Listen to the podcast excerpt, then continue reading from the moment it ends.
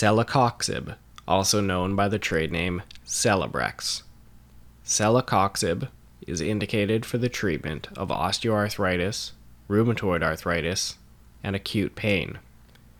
Celecoxib works by decreasing pain and inflammation by inhibiting synthesis of prostaglandins. The therapeutic classification of celecoxib is an analgesic or anti-rheumatic, and the pharmacologic class is an NSAID.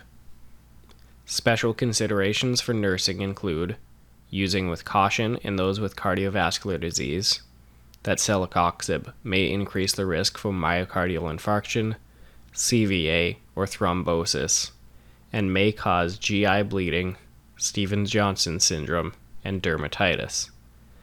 Patients should be instructed to inform their healthcare providers of any new onset abdominal pain or black stool, as this may be a sign of GI bleeding. There have also been case reports of celecoxib induced acute pancreatitis and hepatitis, and therefore, if patients present with these conditions, celecoxib should be considered as a causal factor.